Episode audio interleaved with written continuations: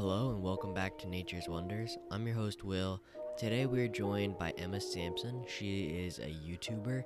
She talks about animals that she keeps, such as snakes and chameleons. She has great content and it's always a pleasure to watch, so go check that out. And in this episode, we're just to really jump topic to topic, mostly just about animals. I mean, any animals come to mind, and I hope you guys like it. So sit back and enjoy. Thank you. Podcast is sponsored by Aquachar and Corals and Anonymous.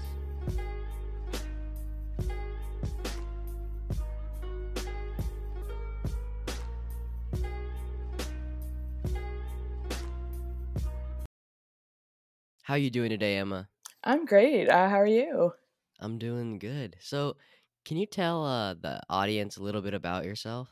Sure. Uh, so my name is Emma. I'm 21 years old. I have worked as a zookeeper and also I've done YouTube for a while now. I keep quite a few exotic animals and I have for quite some time now. So yeah, that's a that's a little bit about me. hmm So, what kind of animals do you specifically keep?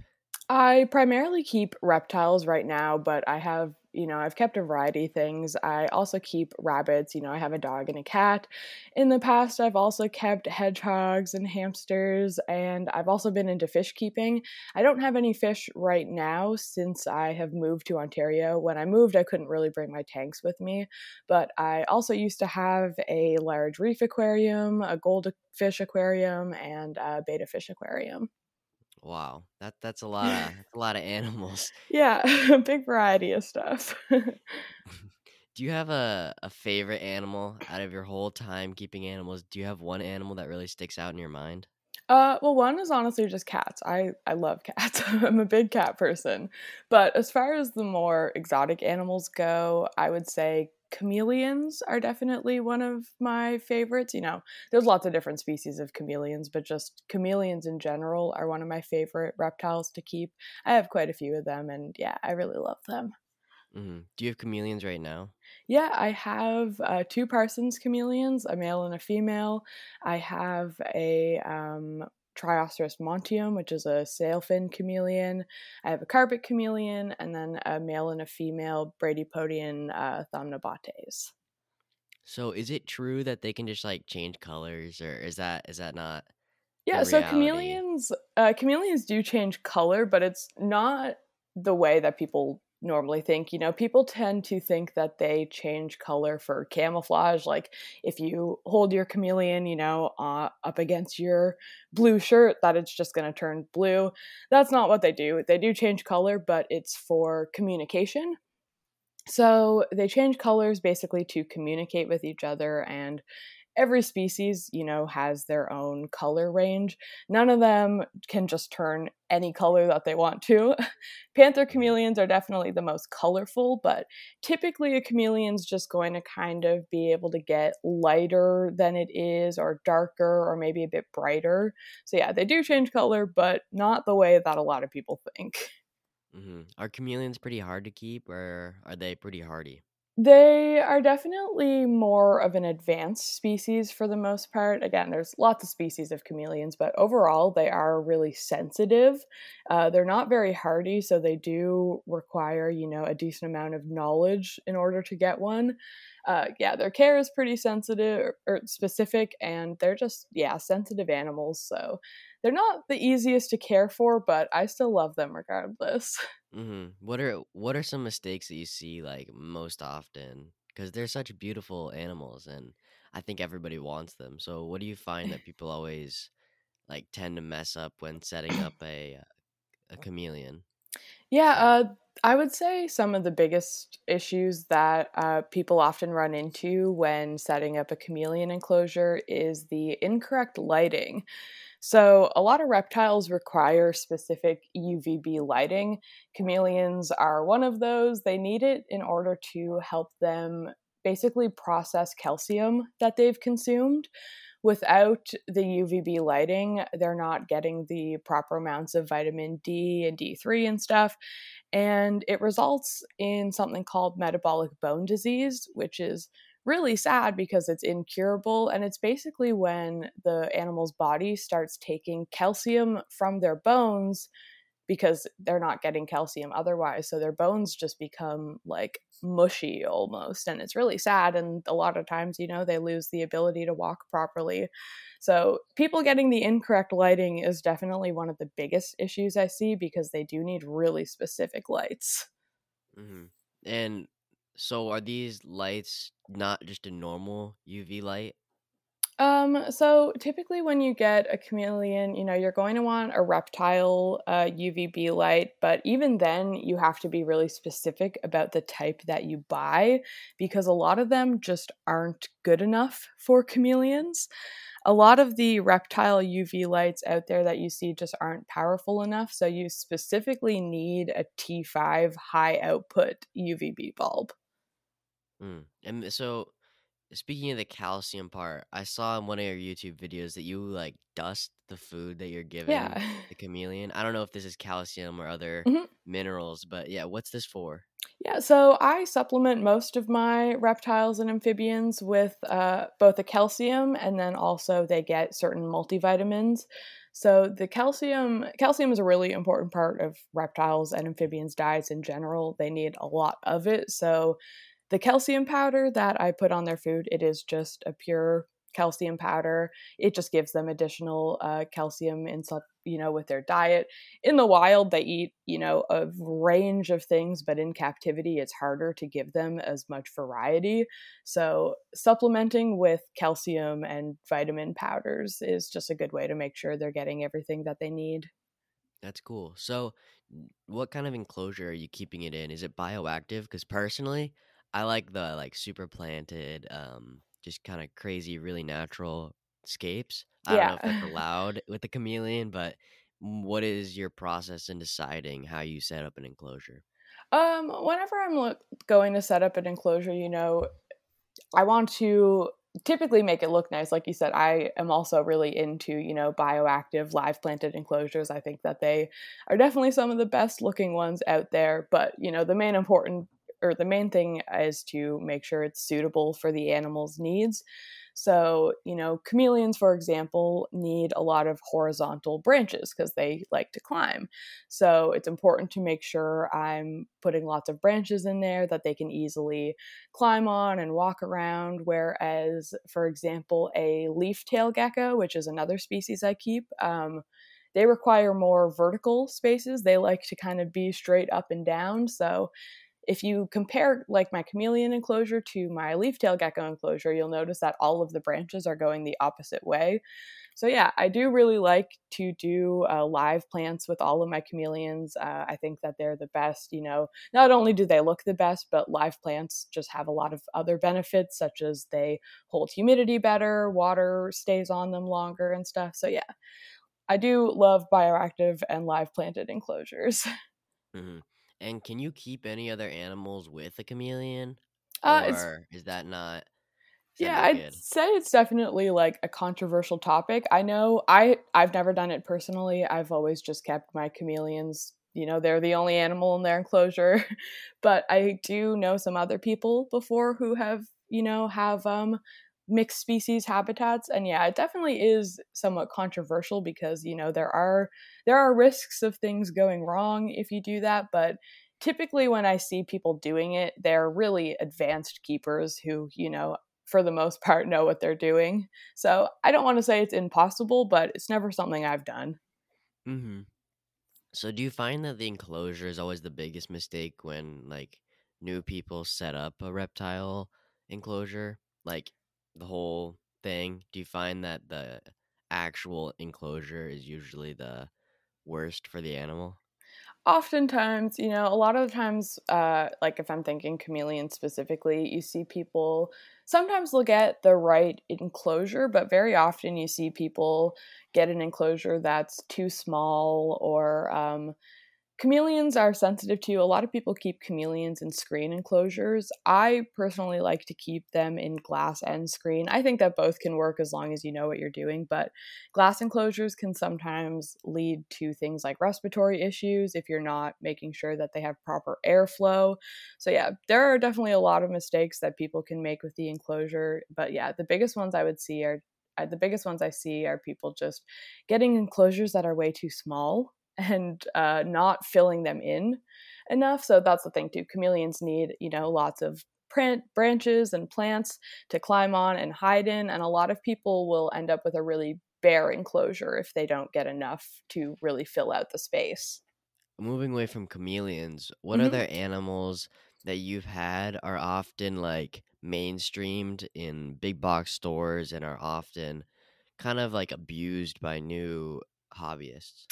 Yeah, um, hamsters I would say are a big one. Uh, goldfish are another big one that I've had. Um, I would say ball pythons possibly. Ball pythons are kind of interesting. There's a weird world of ball pythons out there. But yeah, those are the ones that uh, come to mind first of all. Or bearded dragons too. Um, so speaking of the ball pythons, uh, uh, pythons, I saw that it was a big controversial topic about spider ball pythons. Yeah. a little insight into that one? So, uh, so ball pythons, for those who might not know, is just a type of snake. They're super common in captivity. I would say, you know, they're probably the most popular. If they're not the most popular, they're definitely up there. But yeah, ball pythons are a very popular snake. And these snakes come in like hundreds of thousands. I don't even know how many. There's just so many color morphs of them. So the color morph is, you know, basically just the snake's color and pattern. I know some fish, like clownfish, have morphs as well. Um, yeah, so there's lots, a lot, there's just lots of different morphs of ball pythons. Uh, and some of those morphs have certain traits linked to them, such as the spider morph tends to, not tends to, I guess the spider morph always has neurological issues linked to it and it's hard to really say what these neurological issues are you know obviously i'm not a vet or anything but the issues tend to cause these snakes to have you know, poor sense of balance. Oftentimes they end up sort of like upside down. They do these things uh, called corkscrewing, which is basically, you know, their head is twisting around and they're just very disoriented looking. You know, if you never seen it before, you can probably look up a video of a spider ball python and you'll see what I'm talking about. But yeah, that is definitely a very controversial topic. I personally am not a fan of it. Like any to me, if a morph comes with any sort of neurological issue that can, you know, affect the animal's life and well-being, it's something I prefer to avoid. So, it's not anything that I would ever want to buy and, you know, support with my money. I do have one ball python myself who has neurological issues. Uh, she's not a spider morph or anything. I am pretty sure her neurological issues are due to uh, improper care she received before I got her. But um, you know, a lot of people just the controversy the controversy comes in because some people claim that it doesn't affect their quality of life. Other people think that it does, but the truth is, I honestly don't know. So because we don't know, I tend to avoid it. mm-hmm. And so this whole thing is made because of people crossbreeding and inbreeding all these snakes. Yeah, so morphs have come to be in different ways. Some of them are purposefully bred, and some of them have just been, you know, natural mutations. As far as I know, the first spider ball python was actually found as a wild snake. So this was a gene mutation that did appear in the wild, but then, you know, people then took that snake and started breeding it in captivity and now there are just you know hundreds of thousands of spider ball pythons out there Mm-hmm. Hmm. Well, that that's an interesting topic, and maybe dive into it on another episode. But um, so how many animals are you keeping at the moment, or a ballpark of that number? Yeah, I honestly don't know the exact number, but it's definitely around fifty. Whoa. Yeah, that's a, that's a lot. yeah, it it is.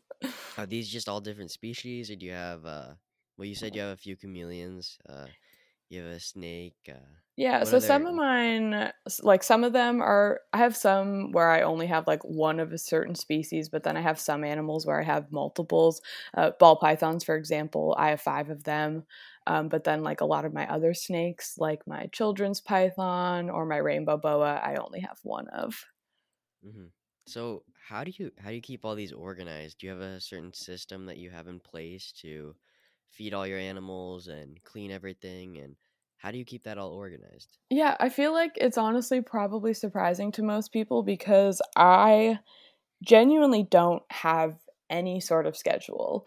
I oh, I you know, I have my routine like I go down. So my animals are all kept in my basement. My the basement of my house is entirely just an animal room. that is all it is. So it is just one big room with all of my animals in it. Um so I go down there every day, obviously multiple times a day, but I don't really have any schedules that I stick to in terms of feeding and cleaning. I honestly just do what I feel like I need to do that day and get it done. Uh, and I honestly find that this works well for a lot of my animals. You know, if I'm thinking, you know, I mostly keep reptiles and, and amphibians. If I think in the wild, they're not eating on a normal regular schedule. You know, snakes, for example, snakes typically only eat once a week, once every two weeks. So a lot of people will make a schedule where, you know, they feed their snake every Saturday I've never really done that. You know, I do aim to feed my snakes every seven to 14 days typically, but I don't do it on a specific day. And I think that, you know, this is more natural to them. In the wild, they're not going to be eating every seven days exactly. They're going to be eating here and there when they can get food. And it also helps keeping, or it helps prevent your animals from becoming uh, picky eaters. When your animals are on a strict schedule like that, they learn they understand it you know not the same way we do but they do kind of pick up on the schedule so they start expecting food on a schedule which can lead to picky eating.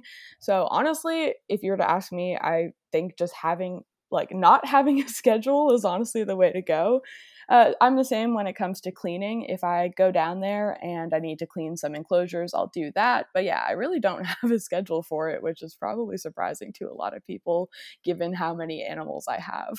For the food, I know that some people like make their own food um depending on vegetables or even breeding like fruit flies. hmm Obviously your snakes aren't probably going to be eating fruit flies, but yeah. you uh have like your own food that you make or breed?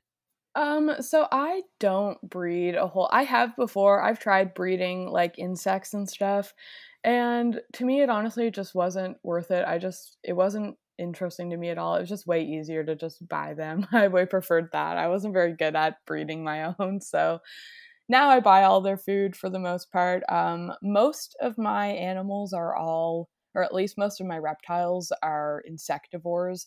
So most of them eat things like crickets, uh, super worms, hornworms, silkworms, and then obviously my snakes are carnivores and they eat things like mice and rats and chicks. So all of that I buy from feeder companies around here. There's very few that I ever make myself now or breed myself. They eat chicks? Yeah, so all of my snakes, all of my snakes eat uh, frozen thawed. So none of my snakes right now are eating live food at all. But yeah, they typically get fed a variety of rats, mice, chicks, and small quail. Ah, nice. Yeah. Hmm. So, how did you get into all these reptiles? Um, Yeah.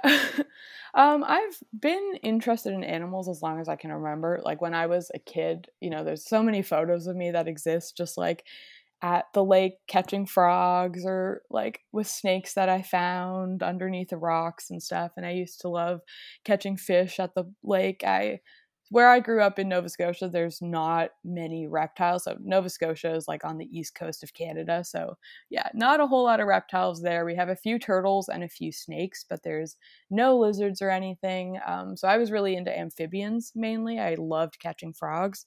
So yeah, super into animals when I was a kid. I just loved. I was. I just thought they were so fascinating, and I loved them. So once I got older and you know had a job and was like making my own money, I wanted to start, you know, keeping pets. And I actually started, uh, you know, pet keeping with fish. Like I was very into fish for a long time. I still am. Like I do really want to get another fish tank. I just the time hasn't been right yet. But um, I was really into fish uh, all throughout high school. I was keeping multiple aquariums. Uh, you know, I was going through different ones. I had my tropical tanks. I had a pea puffers at one point, and eventually I started getting into saltwater aquariums. And then that kind of expanded into just, you know, an interest in other animals. So I started keeping amphibians and reptiles, and it really just kind of kept snowballing from there. Mm-hmm. So you said uh, at the beginning you had a YouTube channel, but you also worked at a zoo. Yeah. Tell me a little bit about that experience and Yeah. what you learned from that. Uh, yeah, so I worked at a zoo. Again, it was mainly a reptile zoo. Uh, we did have, you know, a few non-reptiles. Some of the, you know, cool ones I can think of was that we had uh, sloths, uh, we had ring-tailed lemurs. I also worked with some uh, birds of prey. We had like an armadillo. So yeah, it was mainly reptiles, but there were some other non-reptiles there. Uh, I worked there uh, primarily as a wildlife educator. So, the zoo that I worked for, you know, they did an outreach program. So, we would go and do things like birthday parties or just like work events, and we would bring animals with us and basically do a presentation with them. So, that was mostly what I was doing there was um, presenting. And, you know, I also did do a bit of like animal care here and there, but yeah, I was mostly a presenter. Mm-hmm. So, what was your favorite animal that you uh, like formed a bond with at the zoo? Is there any funny stories Yeah, about that? I would say some of my like one of my favorite animals to work with were the ring-tailed lemurs that we had. So when I when we first got the lemurs, so when I first started at the zoo, we didn't have the lemurs. The lemurs came a few months after I started working there, and we got three of them. There was um, a male, a female, and then there was another male who was actually one of their babies. So we had a little family. We had the mother and father and one of their kids, and then a few months into working there, you know, a few months later, there was a surprise baby lemur. so that was really awesome. And I got, it was, you know, really adorable getting to see the baby lemur just like growing and learning things. That was one of the cutest things, was just kind of seeing him learn things and just like figure things out. It was really, really adorable. Did you give this lemur a name?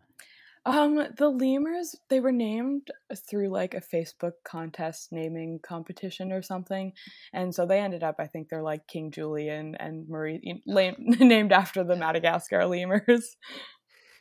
So, well, yeah. Hmm. I think you could have done better, but Yeah, yeah. tell me a little I bit about your YouTube channel. So I started my YouTube channel back in 2017. It was um not too long after I graduated high school, and I basically started it because um, I had no idea what I was doing at the time. Like I said, I just graduated high school. I wasn't going to university or anything at the time because, like I said, I had no idea what I wanted to do. So I was just working um, my part time job at the time, which I was just working like in a retail store at the mall. And I was just really, really bored. You know, a lot of my friends were in school or working. I didn't have full time hours or anything. I was only working part time. So I wanted something else to do. You know, I needed like a hobby or something that I just enjoyed. And I really liked watching YouTube. You know, I had watched a lot of other YouTube videos before, uh, particularly like animal videos. So I decided I was going to start creating my own, and that's what got me into it. I've been doing it ever since. And yeah, so I've just had my YouTube channel going since, and it's basically just been, you know, my life with the animals that I have. I've, you know, done some like more educational videos, but then I also do a lot of just casual, more vlog style videos showing people what's going on with me and my animals and all that stuff. So you're telling me in three and a little bit of years, you have 93,000 subscribers. Yeah, so my channel, I was honestly really excited and happy at first because my channel somewhat like it got picked up on very fast. Like I uploaded my my very first, so if you go to my YouTube channel, my first video that you see is uh, my blue tongue skink giving birth. that was just sort of a random little video I uploaded because the story behind that was I bought a blue tongue skink as a pet and she happened to be pregnant when I got her and I had no idea. So I was surprised with uh, nine baby blue tongue skinks. So that was my first YouTube video was my skink having babies. But then after that, I did a video that was basically just introducing all of my animals and feeding all of my animals, which I'm pretty sure is private now because it was kind of old and cringy. So yeah, it's definitely private now. But at the time, it you know started getting views right away. It didn't blow up or anything. You know, obviously it wasn't getting like millions of views, but I had just uploaded it and you know it was getting like a thousand views a day, which for a brand new channel is quite a lot. So I was really happy about that. And then I just kept consistently uploading through there and was able to grow uh, my audience to what it is now, which has been really awesome. Wow, that's that's a crazy story. I mean, that's not that long to get that many uh, followers. thank you. Yeah, it's been very exciting for sure. Well, thank you so much for coming on the show today. It was a real pleasure to have you, and maybe we'll have another talk about spider ball pythons or in depth chameleons soon. Sure. Yeah, thank you so much for having me. I had a great time. Me too. Thank you. Great. Thank you.